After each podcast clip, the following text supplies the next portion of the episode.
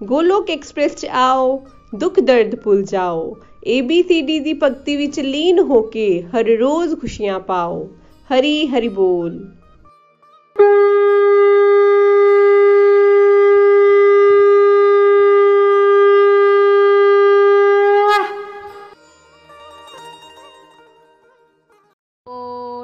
ਹਰੀ ਹਰੀ ਬੋਲ एवरीवन ਮੈਂ ਆਰਤੀ ਜਿੰਦਲ ਲੁਧਿਆਣਾ ਤੋਂ ਗੋਲੋਕ ਐਕਸਪ੍ਰੈਸ ਨਾਲ ਸੈਪਟੰਬਰ 2020 ਵਿੱਚ ਜੁੜੀ ਜਦ ਮੈਂ ਪਹਿਲੇ ਦਿਨ ਸਤਸੰਗ ਸੁਨਿਆ ਤਾਂ ਮੈਨੂੰ ਬਹੁਤ ਵਧੀਆ ਲੱਗਿਆ ਮੈਂ ਰੋਜ਼ ਸੁਣਨ ਲੱਗੀ ਮੈਨੂੰ ਇੰਨਾ ਆਨੰਦ ਆਉਂਦਾ ਸੀ ਮੇਰੀ ਨਜ਼ਰ ਤਾਂ ਘੜੀ ਤੇ ਰਹਿੰਦੀ ਕਿ ਕਦ ਸਮਾਂ ਹੋਵੇ ਤੇ ਮੈਂ ਸੁਣਾ ਇਸ ਦਾ ਜੋ ਸਾਸੰਗ ਹੈ ਇਸ ਵਿੱਚ ਰੱਬ ਦੀ ਬਾਣੀ ਨੂੰ ਸਾਡੇ ਰੋਜ਼ਮਰਾ ਦੀ ਜ਼ਿੰਦਗੀ ਨਾਲ ਰਿਲੇਟ ਕਰਕੇ ਸਮਝਾਇਆ ਜਾਂਦਾ ਹੈ।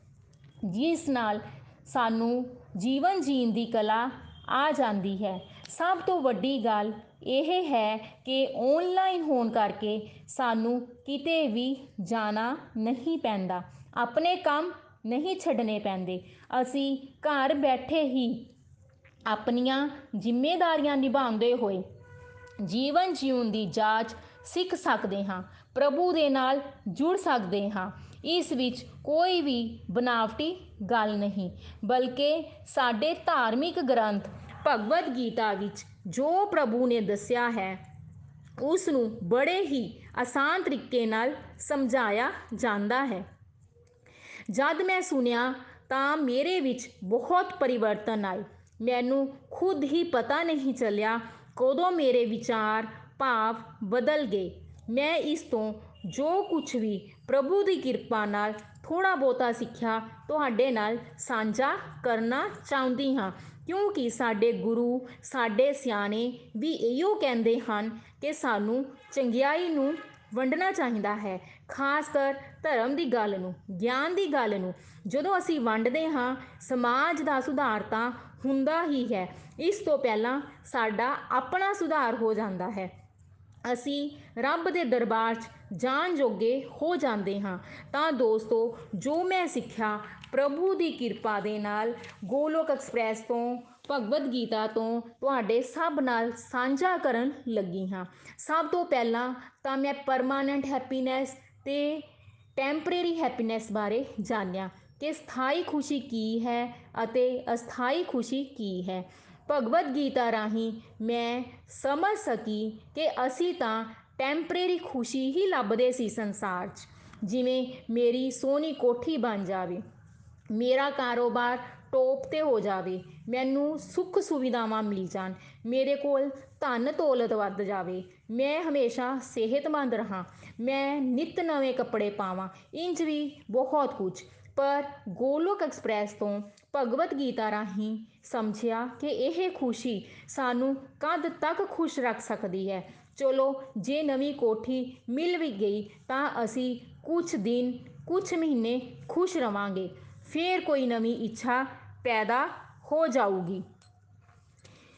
ਸੁੱਖ ਸੁਵਿਧਾਵਾਂ ਮਿਲ ਜਾਣ, ਰੁਪਈਆ ਪੈਸਾ ਹੋ ਜਾਵੇ, ਨਵੇਂ ਕੱਪੜੇ ਪਾ ਲਈਏ ਕੁਝ ਵੀ ਕਰ ਲਈਏ। ਕੀ ਸਾਨੂੰ ਇਸ ਨਾਲ ਮਾਨਸਿਕ ਸ਼ਾਂਤੀ ਮਿਲੂਗੀ? ਜੀ ਨਹੀਂ, ਬਿਲਕੁਲ ਨਹੀਂ। ਕਿਉਂਕਿ ਇਨਸਾਨ ਦੀ ਜ਼ਰੂਰਤਾਂ ਪੂਰੀ ਹੋ ਜਾਂਦੀ ਹੈ, ਪਰ ਇੱਛਾਵਾਂ ਦਾ ਅੰਤ ਨਹੀਂ ਹੁੰਦਾ। ਪਰ ਜਦ ਉਹ ਪ੍ਰਭੂ ਨਾਲ ਜੁੜਦਾ ਹੈ, ਤਾਂ ਉਸ ਨੂੰ ਮਾਨਸਿਕ ਸ਼ਾਂਤੀ ਮਿਲਦੀ ਹੈ, ਖੁਸ਼ੀ ਮਿਲਦੀ ਹੈ। ਰੱਬ ਦਾ ਨਾਂ, ਰੱਬ ਦਾ ਰਾਹ ਹੀ ਅਸਲੀ ਖੁਸ਼ੀ ਹੈ। ਫਿਰ ਮੈਂ ਦੁੱਖ ਸੁੱਖ ਬਾਰੇ ਸਮਝਿਆ। ਮੈਂ ਸਮਝਿਆ ਕਿ ਦੁੱਖ ਸੁੱਖ ਤਾਂ ਸਿਰਫ ਸਥਿਤੀਆਂ, ਪਰਿਸਥਿਤੀਆਂ ਹੁੰਦੀਆਂ ਹਨ। ਜੋ ਅਸੀਂ ਚਾਹੁੰਦੇ ਹਾਂ ਉਸ ਨੂੰ ਅਸੀਂ ਸੁੱਖ ਮੰਨ ਲੈਂਦੇ ਹਾਂ। ਜੋ ਅਸੀਂ ਨਹੀਂ ਚਾਹੁੰਦੇ ਉਸ ਨੂੰ ਅਸੀਂ ਦੁੱਖ ਮੰਨ ਲੈਂਦੇ ਹਾਂ। ਸੰਸਾਰ ਤਾਂ ਪਰਿਵਰਤਨਸ਼ੀਲ ਹੈ। ਸਮੇਂ ਕਦੇ ਵੀ ਇੱਕੋ ਜਿਹਾ ਨਹੀਂ ਰਹਿੰਦਾ। ਬਦਲਦਾ ਰਹਿੰਦਾ ਹੈ। ਜਿਵੇਂ ਮੌਸਮ ਬਦਲਦੇ ਹਨ। ਕਦੇ ਗਰਮੀ, ਕਦੇ ਸਰਦੀ, ਕਦੀ ਬਸੰਤ ਤੇ ਕਦੇ ਪਤਝੜ। ਇਦਾਂ ਹੀ ਕਦੇ ਧੁੱਪ ਤੇ ਕਦੇ ਛਾਂ ਤੇ ਕਦੇ ਦਿਨ ਤੇ ਕਦੇ ਰਾਤ। ਐਵੇਂ ਹੀ ਹਮੇਸ਼ਾ ਦੁੱਖ ਅਤੇ ਕਦੇ ਹਮੇਸ਼ਾ ਸੁੱਖ ਵੀ ਟਿਕ ਕੇ ਨਹੀਂ ਰਹਿੰਦੇ।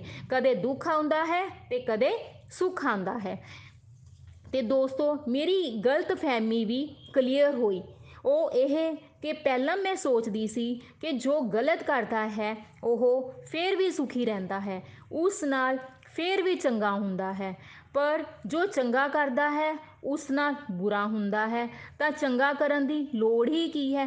ਪਰ ਦੋਸਤੋ, ਗੋਲੋਕ ਐਕਸਪ੍ਰੈਸ ਨੇ ਭਗਵਦ ਗੀਤਾ ਰਾਹੀਂ ਇਹ ਗੱਲ ਵੀ ਕਲੀਅਰ, ਸਪਸ਼ਟ ਕਰ ਦਿੱਤੀ ਕਿ ਪ੍ਰਭੂ ਸਾਨੂੰ ਦੁੱਖ ਸੁੱਖ ਨਹੀਂ ਦਿੰਦੇ। ਉਹਨਾਂ ਲਈ ਸਭ ਸਮਾਨ ਹਨ।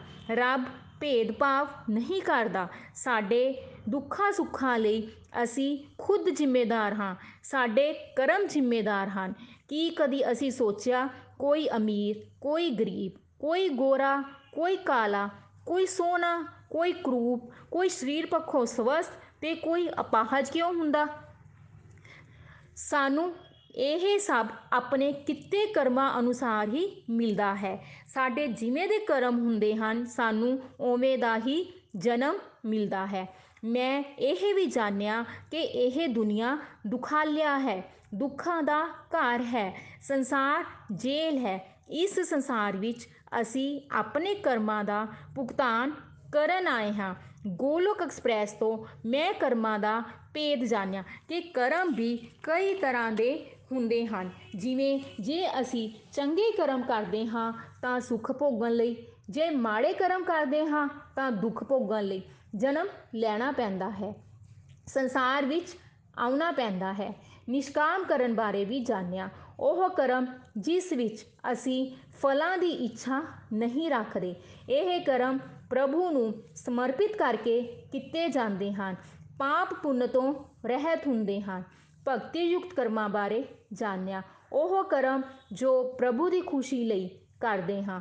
ਮੈਂ ਮਹਿਸੂਸ ਕੀਤਾ, ਜਦ ਅਸੀਂ ਭਗਤੀ ਯੁਕਤ ਕਰਮ ਕਰਦੇ ਹਾਂ, ਰੱਬ ਦੀ ਖੁਸ਼ੀ ਲਈ ਕਰਮ ਕਰਦੇ ਹਾਂ, ਤਾਂ ਇਸ ਵਿੱਚ ਸਾਨੂੰ ਬਹੁਤ ਆਨੰਦ ਆਉਂਦਾ ਹੈ। ਅਸੀਂ ਖੁਦ ਵੀ ਖੁਸ਼ ਰਹਿਣ ਲੱਗ ਪੈਂਦੇ ਹਾਂ। ਸਾਨੂੰ ਸੰਸਾਰੀ ਇੱਛਾਵਾਂ ਦੀ ਚਾਹਨਾ ਨਹੀਂ ਰਹਿੰਦੀ। ਸਾਡੀ ਦਸ਼ਾ ਤੇ ਦਿਸ਼ਾ ਦੋਨੋਂ ਹੀ ਬਦਲ ਜਾਂਦੀਆਂ ਹਨ। ਮਨ ਬਾਰੇ ਜਾਣਿਆ ਕਿ ਸਾਡੇ ਦੁੱਖਾਂ ਦਾ ਕਾਰਨ ਮਨ ਹੈ। ਅਸੀਂ ਮਨ ਦੇ ਦਾਸ ਬਣ ਕੇ ਉਸ ਦੇ ਮੁਤਾਬਕ ਕੰਮ ਕਰਦੇ ਹਾਂ। ਪਰ ਗੋਲੋਕ ਐਕਸਪ੍ਰੈਸ ਨੇ ਭਗਵਦ ਗੀਤਾ ਰਾਹੀਂ ਮਨ ਤੇ ਕੰਟਰੋਲ ਕਰਨਾ ਸਿਖਾ ਦਿੱਤਾ। ਮਨ 'ਚ ਜੋ ਨੈਗੇਟਿਵ ਵਿਚਾਰ ਆਉਂਦੇ ਸੀ, ਉਹਨਾਂ ਨੂੰ ਪੋਜ਼ਿਟਿਵ ਕਰਨਾ ਸਿਖਾ ਦਿੱਤਾ। ਸਾਡੀ ਸੋਚ ਬਦਲਵਾ ਦਿੱਤੀ। ਭਗਵਦ ਗੀਤਾ 'ਚ ਅਰਜੁਨ ਦੇ ਮਾਧਿਅਮ ਨਾਲ ਪ੍ਰਭੂ ਨੇ ਸਾਨੂੰ ਸਮਝਾਇਆ ਕਿ ਉਹ ਵੀ ਪਹਿਲਾਂ ਦੁਵਿਧਾ ਵਿੱਚ ਸੀ, ਜਦ ਉਸਨੇ ਭਗਵਾਨ ਸ਼੍ਰੀ ਕ੍ਰਿਸ਼ਨ ਜੀ ਨੂੰ ਆਪਣਾ ਗੁਰੂ ਬਣਾਇਆ ਤੇ ਆਪਣੀ ਜ਼ਿੰਦਗੀ ਦੀ ਡੋਰ ਪ੍ਰਭੂ ਹਵਾਲੇ ਕੀਤੀ, ਤਾਂ ਪ੍ਰਭੂ ਨੇ ਖੁਦ ਉਸ ਨੂੰ ਸੰਭਾਲਿਆ। ਤਾਂ ਸਾਨੂੰ ਪਤਾ ਚੱਲਦਾ ਹੈ ਕਿ ਸਾਨੂੰ ਪ੍ਰਭੂ ਦੇ ਸ਼ਰਨਾਗਤ ਹੋਣਾ ਚਾਹੀਦਾ ਹੈ। ਦੁੱਖ ਸੁੱਖ ਤਾਂ ਸਭ ਦੀ ਜ਼ਿੰਦਗੀ ਦੇ ਵਿੱਚ ਆਉਂਦੇ ਹੀ ਹਨ। ਦੋਸਤੋ, ਆਪਾਂ ਸਭ ਪ੍ਰਭੂ ਨੂੰ ਫੁੱਲਾਂ ਦਾ ਹਾਰ ਤਾਂ ਚੜਾਉਂਦੇ ਹੀ ਹਾਂ। ਉਹ ਰੱਬ ਦੇ ਕਿੰਨੇ ਨੇੜੇ ਹੁੰਦਾ ਹੈ। ਕੀ ਕਦੇ ਅਸੀਂ ਵਿਚਾਰ ਕੀਤਾ ਕਿ ਫੁੱਲਾਂ ਨੂੰ ਹਾਰ ਬਣਨ ਲਈ ਸੂਈ ਚਬਵਾਉਣੀ ਪੈਂਦੀ ਹੈ, ਤਾਂ ਹੀ ਉਹ ਹਾਰ ਬਣ ਕੇ ਪ੍ਰਭੂ ਦੇ ਗਲ ਨਾਲ ਲੱਗਦਾ ਹੈ।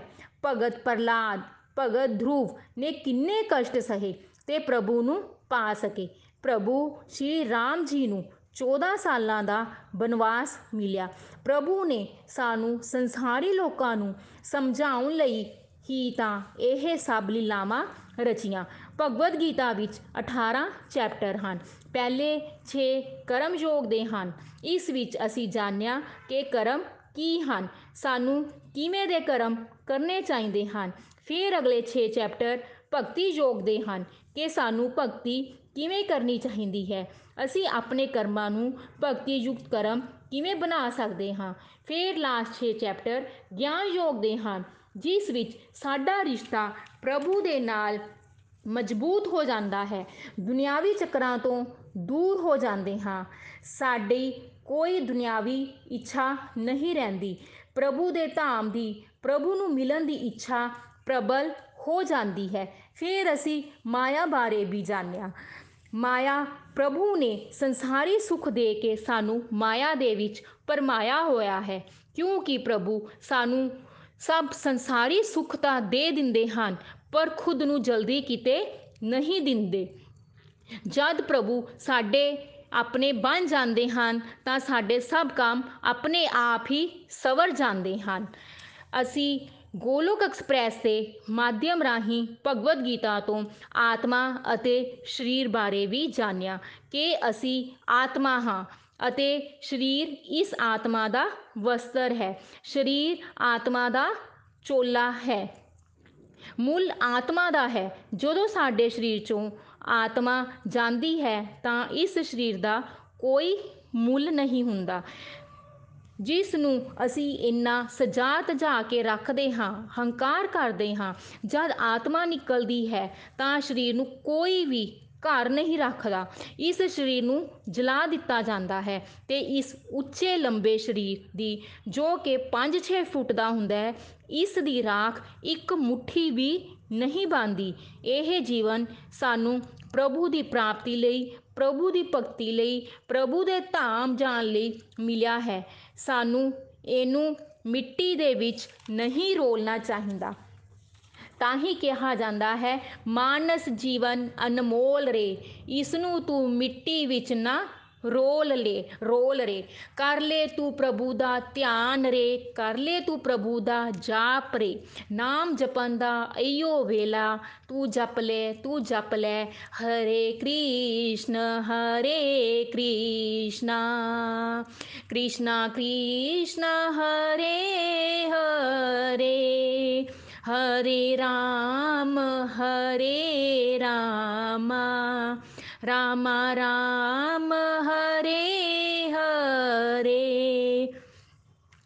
ਦੋਸਤੋ ਭਗਵਤ ਗੀਤਾ ਅਸੀਂ ਅਧਿਆਤਮਿਕ ਗੁਰੂ ਤੋਂ ਆਸਾਨੀ ਨਾਲ ਸਮਝ ਸਕਦੇ ਹਾਂ ਜਦ ਅਸੀਂ ਸਮਝ ਜਾਂਦੇ ਹਾਂ ਤਾਂ ਸਾਡੀਆਂ ਰੱਬ ਤੋਂ ਸ਼ਿਕਾਇਤਾਂ ਦੂਰ ਹੋ ਜਾਂਦੀਆਂ ਹਨ ਅਸੀਂ ਰੱਬ ਦਾ ਸ਼ੁਕਰੀਆ ਕਰਨਾ ਸਿੱਖ ਜਾਂਦੇ ਹਾਂ ਕਈ ਵਾਰ ਚਾਹੇ ਸਾਡੀਆਂ ਸਿਚੁਏਸ਼ਨਸ ਸਥਿਤੀਆਂ ਪਰਿਸਥਿਤੀਆਂ ਉਹੀ ਰਹਿੰਦੀਆਂ ਹਨ, ਪਰ ਸਾਨੂੰ ਉਹਨਾਂ ਨੂੰ ਫੇਸ ਕਰਨਾ ਆ ਜਾਂਦਾ ਹੈ। ਉਸ ਵਿੱਚ ਵੀ ਸਾਨੂੰ ਪ੍ਰਭੂ ਦੀ ਕਿਰਪਾ, ਪ੍ਰਭੂ ਦਾ ਅਸ਼ੀਰਵਾਦ ਨਜ਼ਰ ਆਉਂਦਾ ਹੈ। ਅਸੀਂ ਖੁਦ ਨੂੰ ਸੰਤੋਖਜਨਕ ਤੇ ਮਾਨਸਿਕ ਸੰਤੁਸ਼ਟੀ ਮਹਿਸੂਸ ਕਰਦੇ ਹਾਂ। ਸਾਨੂੰ ਦੁੱਖ ਵੇਲੇ ਅਰਦਾਸ, ਸੁੱਖ ਵੇਲੇ ਸ਼ੁਕਰਾਨਾ ਕਰਨਾ ਆ ਜਾਂਦਾ ਹੈ।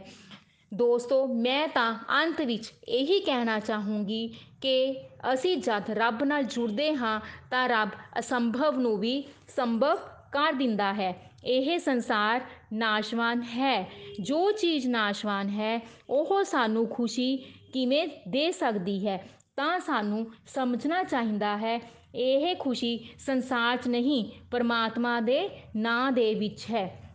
ਸਾਨੂੰ ਸਭ ਨੂੰ ਨਿਯਮਤ ਤੌਰ ਤੇ ਭਗਵਦ ਗੀਤਾ ਸੁਣਨੀ ਚਾਹੀਦੀ ਹੈ। ਜਦ ਅਸੀਂ ਕਿਸੇ ਚੀਜ਼ ਬਾਰੇ ਸੁਣਦੇ ਹਾਂ, ਤਾਂ ਉਸ ਨਾਲ ਪਿਆਰ ਹੋਣ ਲੱਗਦਾ ਹੈ। ਜਦ ਪਿਆਰ ਹੁੰਦਾ ਹੈ, ਤਾਂ ਅਸੀਂ ਉਸ ਦੀ ਗੱਲ ਮੰਨਣ ਲੱਗ ਪੈਂਦੇ ਹਾਂ। ਇੰਝ ਹੀ ਜਦ ਅਸੀਂ ਭਗਵਦ ਗੀਤਾ ਵਿੱਚ ਦੱਸੀ ਜਾਣ ਵਾਲੀ ਪ੍ਰਭੂ ਦੀ ਬਾਣੀ ਨੂੰ ਆਪਣੀ ਜ਼ਿੰਦਗੀ ਵਿੱਚ ਉਤਾਰਦੇ ਹਾਂ, ਅਸੀਂ ਆਪਣੇ ਅਸਲੀ ਘਰ ਪਰਮ ਪਿਤਾ ਪਰਮਾਤਮਾ ਦੇ ਧਾਮ ਗੋਲੋਕ ਧਾਮ ਜਾ ਸਕਦੇ ਹਾਂ। ਫਿਰ ਸਾਡੀ ਜ਼ਿੰਦਗੀ ਵਿੱਚ ਆਨੰਦ ਤੇ ਸਿਰਫ ਆਨੰਦ ਹੀ ਹੁੰਦਾ ਹੈ। ਗੋਲੋਕ ਐਕਸਪ੍ਰੈਸ 'ਚ ਆਓ, ਆਪਣੇ ਦੁੱਖ ਦਰਦਾਂ ਨੂੰ ਭੁੱਲ ਜਾਓ। ਏ ਬੀ ਸੀ ਡੀ ਦੀ ਭਗਤੀ 'ਚ ਲੀਨ ਹੋ ਕੇ ਨਿਤ ਆਨੰਦ ਪਾਓ। ਸਰੀਰ ਤੋਂ ਰਹੋ ਵਿਅਸਤ, ਆਤਮਾ ਤੋਂ ਰਹੋ ਮਸਤ। ਨਾ ਸ਼ਸਤਰ ਤੇ ਨਾ ਸ਼ਾਸਤਰ ਤੇ ਨਾ ਧਨ ਤੇ ਨਾ ਹੀ ਕਿਸੇ ਯੁਕਤੀ ਤੇ ਮੇਰਾ ਜੀਵਨ ਤਾਂ ਆਸ਼ਰਿਤ ਹੈ ਪ੍ਰਭੂ ਸਿਰਫ ਔਰ ਸਿਰਫ ਤੁਹਾਡੀ ਕਿਰਪਾ ਸ਼ਕਤੀ ਤੇ ਹਰੇ ਕ੍ਰਿਸ਼ਨਾ ਹਰੇ ਕ੍ਰਿਸ਼ਨਾ ਕ੍ਰਿਸ਼ਨਾ ਕ੍ਰਿਸ਼ਨਾ ਹਰੇ ਹਰੇ ਹਰੇ ਰਾਮ ਹਰੇ ਰਾਮ ਰਾਮ ਰਾਮ ਹਰੇ ਹਰੇ ਹਰੀ ਹਰੀ ਬੋਲ ਹਰੀ ਹਰੀ ਬੋਲ ਗੋਲੋਕ ਐਕਸਪ੍ਰੈਸ ਦੇ ਨਾਲ ਜੁੜਨ ਲਈ ਤੁਸੀਂ ਸਾਡੇ ਈਮੇਲ ਐਡਰੈਸ info@golokexpress.com ORG ਦੇ ਰਾਹੀਂ ਸੰਪਰਕ ਕਰ ਸਕਦੇ ਹੋ ਜਾਂ ਸਾਡੇ WhatsApp ਜਾਂ ਟੈਲੀਗ੍ਰਾਮ ਨੰਬਰ 7018026821 ਨਾਲ ਵੀ ਜੁੜ ਸਕਦੇ ਹੋ। ਤੁਸੀਂ ਸਾਡੇ ਨਾਲ Facebook ਪੇਜ ਜਾਂ YouTube ਚੈਨਲ ਦੇ ਰਾਹੀਂ ਵੀ ਜੁੜ ਸਕਦੇ ਹੋ। ਹਰੀ ਹਰੀ ਬੋਲ।